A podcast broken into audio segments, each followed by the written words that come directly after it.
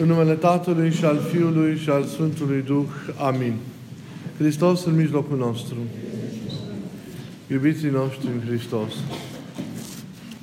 Evanghelia de astăzi, în capitolul 13, de la versetele 10, de la, de la versetele 10 la 17, ne prezintă această minune pe care Domnul a săvârșit-o și anume vindecarea acestei femei care suferea de o gârbovire de 18 ani, minune care s-a petrecut, cum am auzit, într-o zi de sâmbătă în sinagogă. Această femeie gârbovă, suferindă și smerită, dacă ați observat, nu a cerut nimic de la Isus. Pentru că nu îndrăznea să-i ceară ceva. I-a purtat povara suferinței ei în tăcere și umilință. Și Domnul este Cel care ia inițiativa vindecării ei. O cheamă la sine și o tămăduiește în fața tuturor celor care erau prezenți în acea sinagogă, în acea zi de sâmbătă.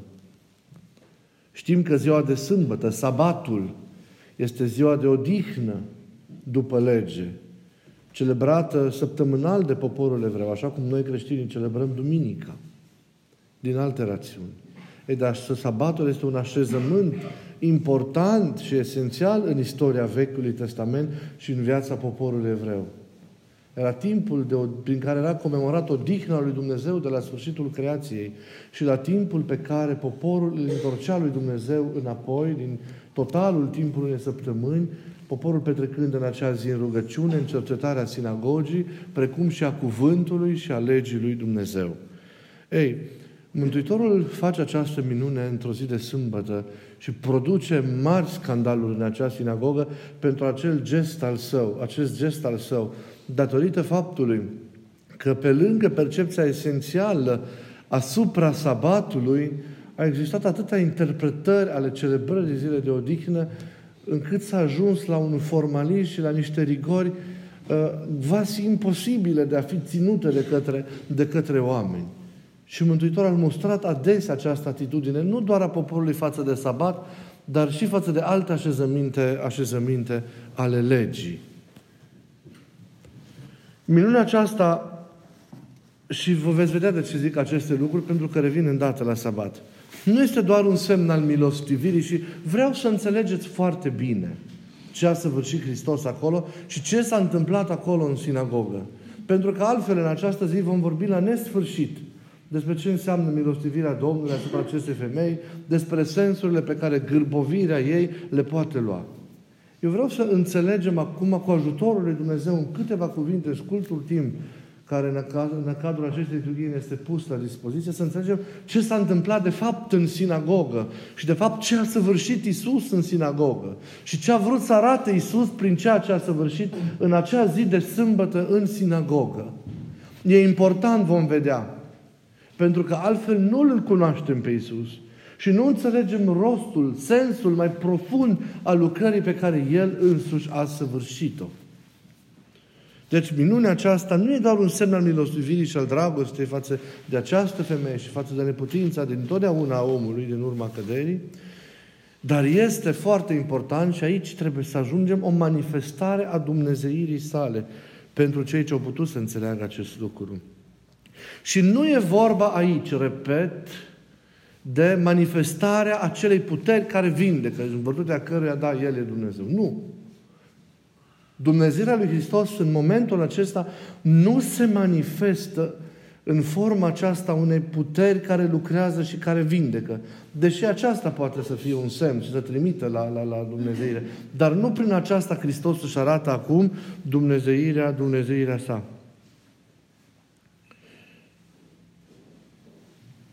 E vorba să înțelegem care este atitudinea aici a lui Isus față de sabat sau mai bine zis, care este relația lui Isus cu sabatul,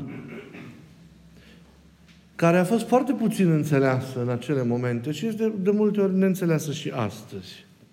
Și nu este nici vorba de faptul că Isus ca Dumnezeu, care a rânduit acest așezământ, are puterea sau dreptul de a suspenda cât, când dorește, de a suspenda legile legate de sabat, că e Dumnezeu și are această autoritate. Nici aceasta nu este explicația minunii sau nu, nu, nu reprezintă esența acestui act prin care Isus își demonstrează, își arată dumnezeirea, dumnezeirea sa. Și vom vedea în ce înseamnă că Isus își arată dumnezeirea acum și aici.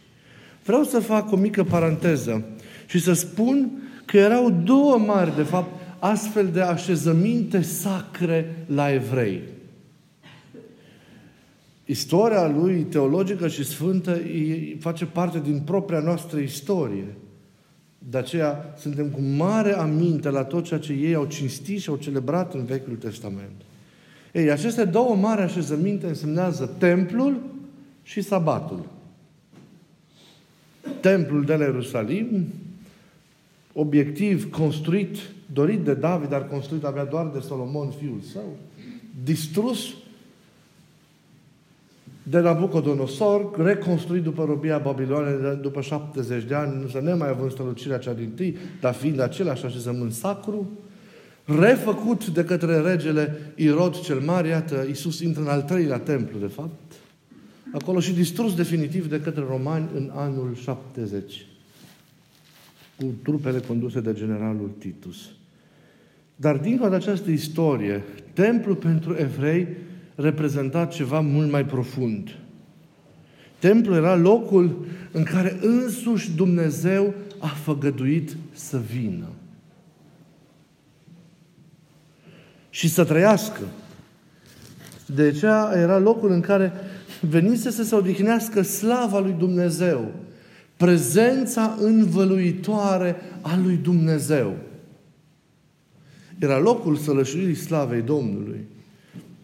Templul era locul în care se întâlneau în concepția teologică a poporului evreu, se întâlneau cerul și pământul. În care, deci, se suprapuneau și să rețineți aceste aspecte și cumva se întrepătrundeau aievea, cerul și pământul, Dumnezeirea și umanitatea.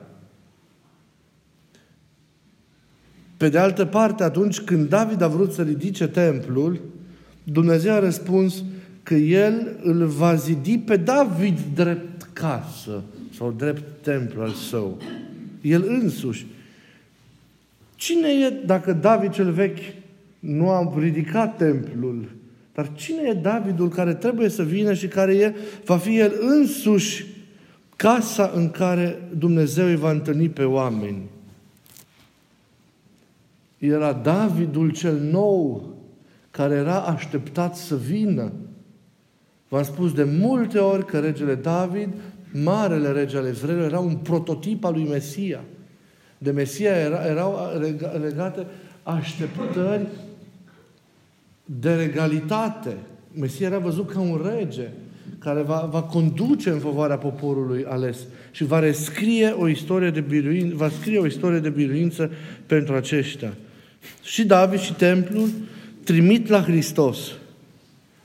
Templul Așadar, era, o realitate, era și o realitate în așteptare, un simbol sau un semn care trimita la o realitate de plină, care în timpurile acelea mesianice urma să fie așezată sau reașezată.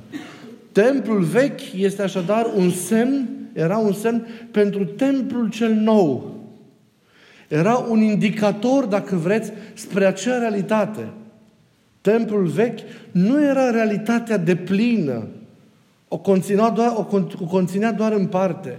Templul vechi a trimis și trimitea mereu la templul cel nou, la care trimitea și imaginea lui David, care era așteptată, noul David. Iar acum, cine e noul templu, de fapt? E Isus însuși, noul templu. Iar acum, când realitatea e aici, indicatorul spre această realitate, respectiv templul, nu mai e necesar. De aceea zice Mântuitorul, un cuvânt pe care greu l-au înțeles contemporanii și pe care l-au folosit împotriva sa la proces. Dărâmați acest templu în trei zile și eu, eu îl voi ridica.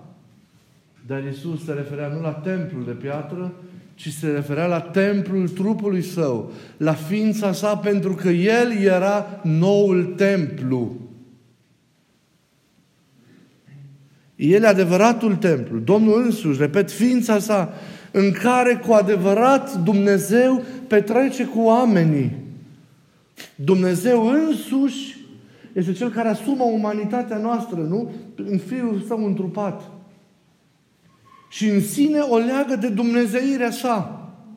Unde mai poate petrece mai strâns, în mai mare unitate, umanitatea cu Dumnezeirea, dacă nu în trupul lui Isus, care este, iată, noul și adevăratul și desăvârșitul templu. În el cu adevărat Dumnezeu și omul petrec împreună. Sunt într-o strânsă unire, într-o binecuvântată unitate. Deci Iisus însuși este templul viu, Iisus însuși este templul în persoană.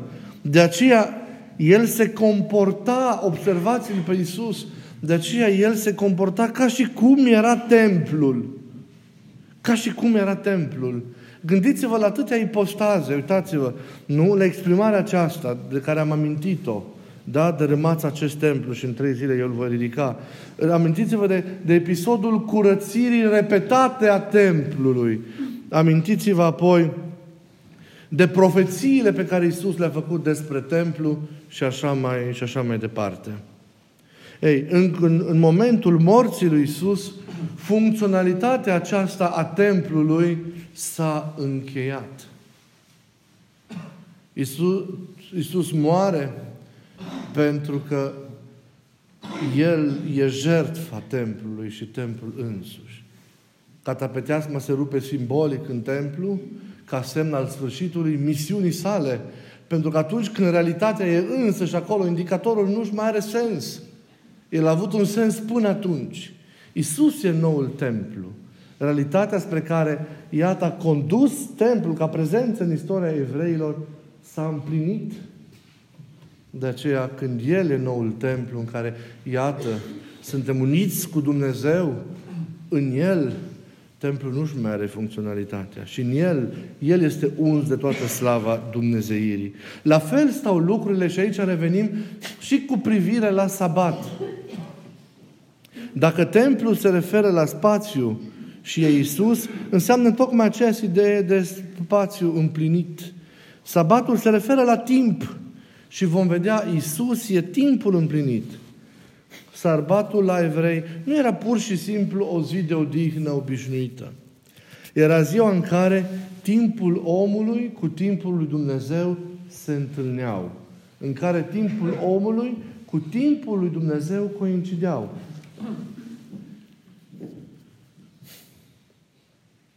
Era timpul în care Dumnezeu petrecea cu omul. Omul era ridicat în timpul lui Dumnezeu. Omul era ridicat în sfera aceasta a veșniciei. Sabatul era pentru timp ceea ce era templul pentru spațiu. Era în popor, pornind de la o astfel de realitate, celebrată săptămânal în vădutea profețiilor, o așteptare legată de un mare sabat care va veni, un mare jubileu și în care toți oamenii vor cunoaște libertatea Sabatul ca zi de odihnă era și el un semn ca praznic al evreilor săptămânal. Era și el un indicator care trimitea spre acel viitor promis de Dumnezeu. Iisus anunță că acel viitor sosise deja, pentru că în el și sabatul și timpul acesta se împlinesc. În el acel viitor era prezent deja. Timpul se împlinise și împărăția lui Dumnezeu, care e timpul Marelui Sabat, așteptat și profețit, dar neînțeles atunci de evrei, iată, a sosit. Isus a sosit la început în Nazaret și a, a anunțat anul acesta, dacă vreți, jubiliar. Ce ne spune Marcu în capitolul 1, versetul 15? Iisus le-a zis, iată acum s-a împlinit vremea, adică acum s-a împlinit timpul și s-a apropiat împărăția lui Dumnezeu și este lângă voi. sau în alt loc, tâlcuiește în sinagoga de Nazaret, iată, am venit să binevestesc anul Domnului. Adică acest an al Domnului. Și spune, iată, orbi văd, surzi aud, muții vorbesc și așa mai departe. Cei care au citit în adevăratul Duh atunci Scriptura Vechiul Testament i-au putut să înțeleagă acest fapt că timpul acesta așteptat al sabatului desăvârșit s-a împlinit în timpul venirii și a lucrării sale mântuitoare. Cu el s-au împlinit deci timpurile. Spre aceste timpuri ale lucrării mântuitoare zoreau toate sabaturile din istoria evreilor de până atunci. Sabatul cel mare, cum am și spus deja, citând e acel timp al vindecării, al îndreptării, al dezrobirii, de fapt, al, e, e, e timpul victoriei asupra lui Satan. Aceasta o celebrăm în noul sabat care e duminica. Victoria lui Isus asupra lui Satan. Ce zice vindecând-o pe această femeie? Nu se cădea oare că această fică lui Avram pe care a legat-o satana să fie dezlegată de legătura ei în ziua sâmbetei? Acest lucru ne arată că Dumnezeu este la conducerea lucrurilor. Tatăl meu lucrează, zice Mântuitorul, și eu lucrez. Și toate se săvârșesc când, acum când timpul se împlinește. Dacă Isus e templul, dacă vreți, ambulant, viu, iată, Isus este și sabatul viu. Și ca unul care este sabatul, iată, le împlinește pe toate. Pentru că toate celelalte prevederi nu-și mai au sensul acum când timpul acela așteptat s-a împlinit. Și acum este timpul vindecării, de aceea o vindecă, acum este timpul îndreptării, acum este timpul mântuirii oamenilor. Iată, în ceea ce înseamnă sau constă arătarea Dumnezeirii Mântuitorului Hristos în acest moment. Nu se arată în puterea explicită care vindecă, nu se arată în lucrarea iubitoare a milostivirii sale, ci se arată, în, vedeți, în această înțelegere a raportului pe care Isus îl are cu sabatul, îl are cu templu, cu toate așezămintele legii vechi, ca unul care este Dumnezeu întrupat și împlinește toată așteptarea de secole, de viacuri a poporului evreu. Dar, din păcate, nu și-a cunoscut timpul cercetării și a mântuirii sale. N-a înțeles nimic legat de templu, pentru că ochii erau închiși. Se vor deschide într-un final, cum ne încredințează Sfântul Apostol Pavel. N-a înțeles ce înseamnă sabatul, n-a înțeles ce înseamnă felul acesta de manifestare al Dumnezeirii lui Isus, discret, smerit, capabil de a fi sezizat și înțeles de către cei care au trăit adevărat și aveau ochii inimii și ai minții deschise ca să înțeleagă aceste realități. Așa a fost Isus. Așa a gândit, așa a înțeles Iisus lucrurile, așa le-a împlinit, așa le-a lucrat. A nu vedea în astfel, în felul acesta, lucrurile înseamnă a nu-L cunoaște pe El, a nu cunoaște cugetul Său. Și e important să vedem felul în care Iisus a săvârșit mântuirea noastră. E important să înțelegem legătura cu templul, după cum e important, pornind, iată, de la textul de astăzi, să înțelegem legătura lui cu sabatul ce înseamnă acest lucru.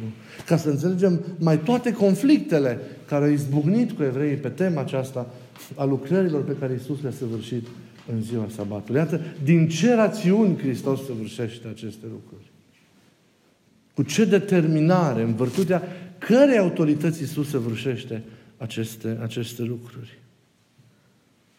Ei, dacă El e templul, noi atunci suntem pietre vii în acest templu al său.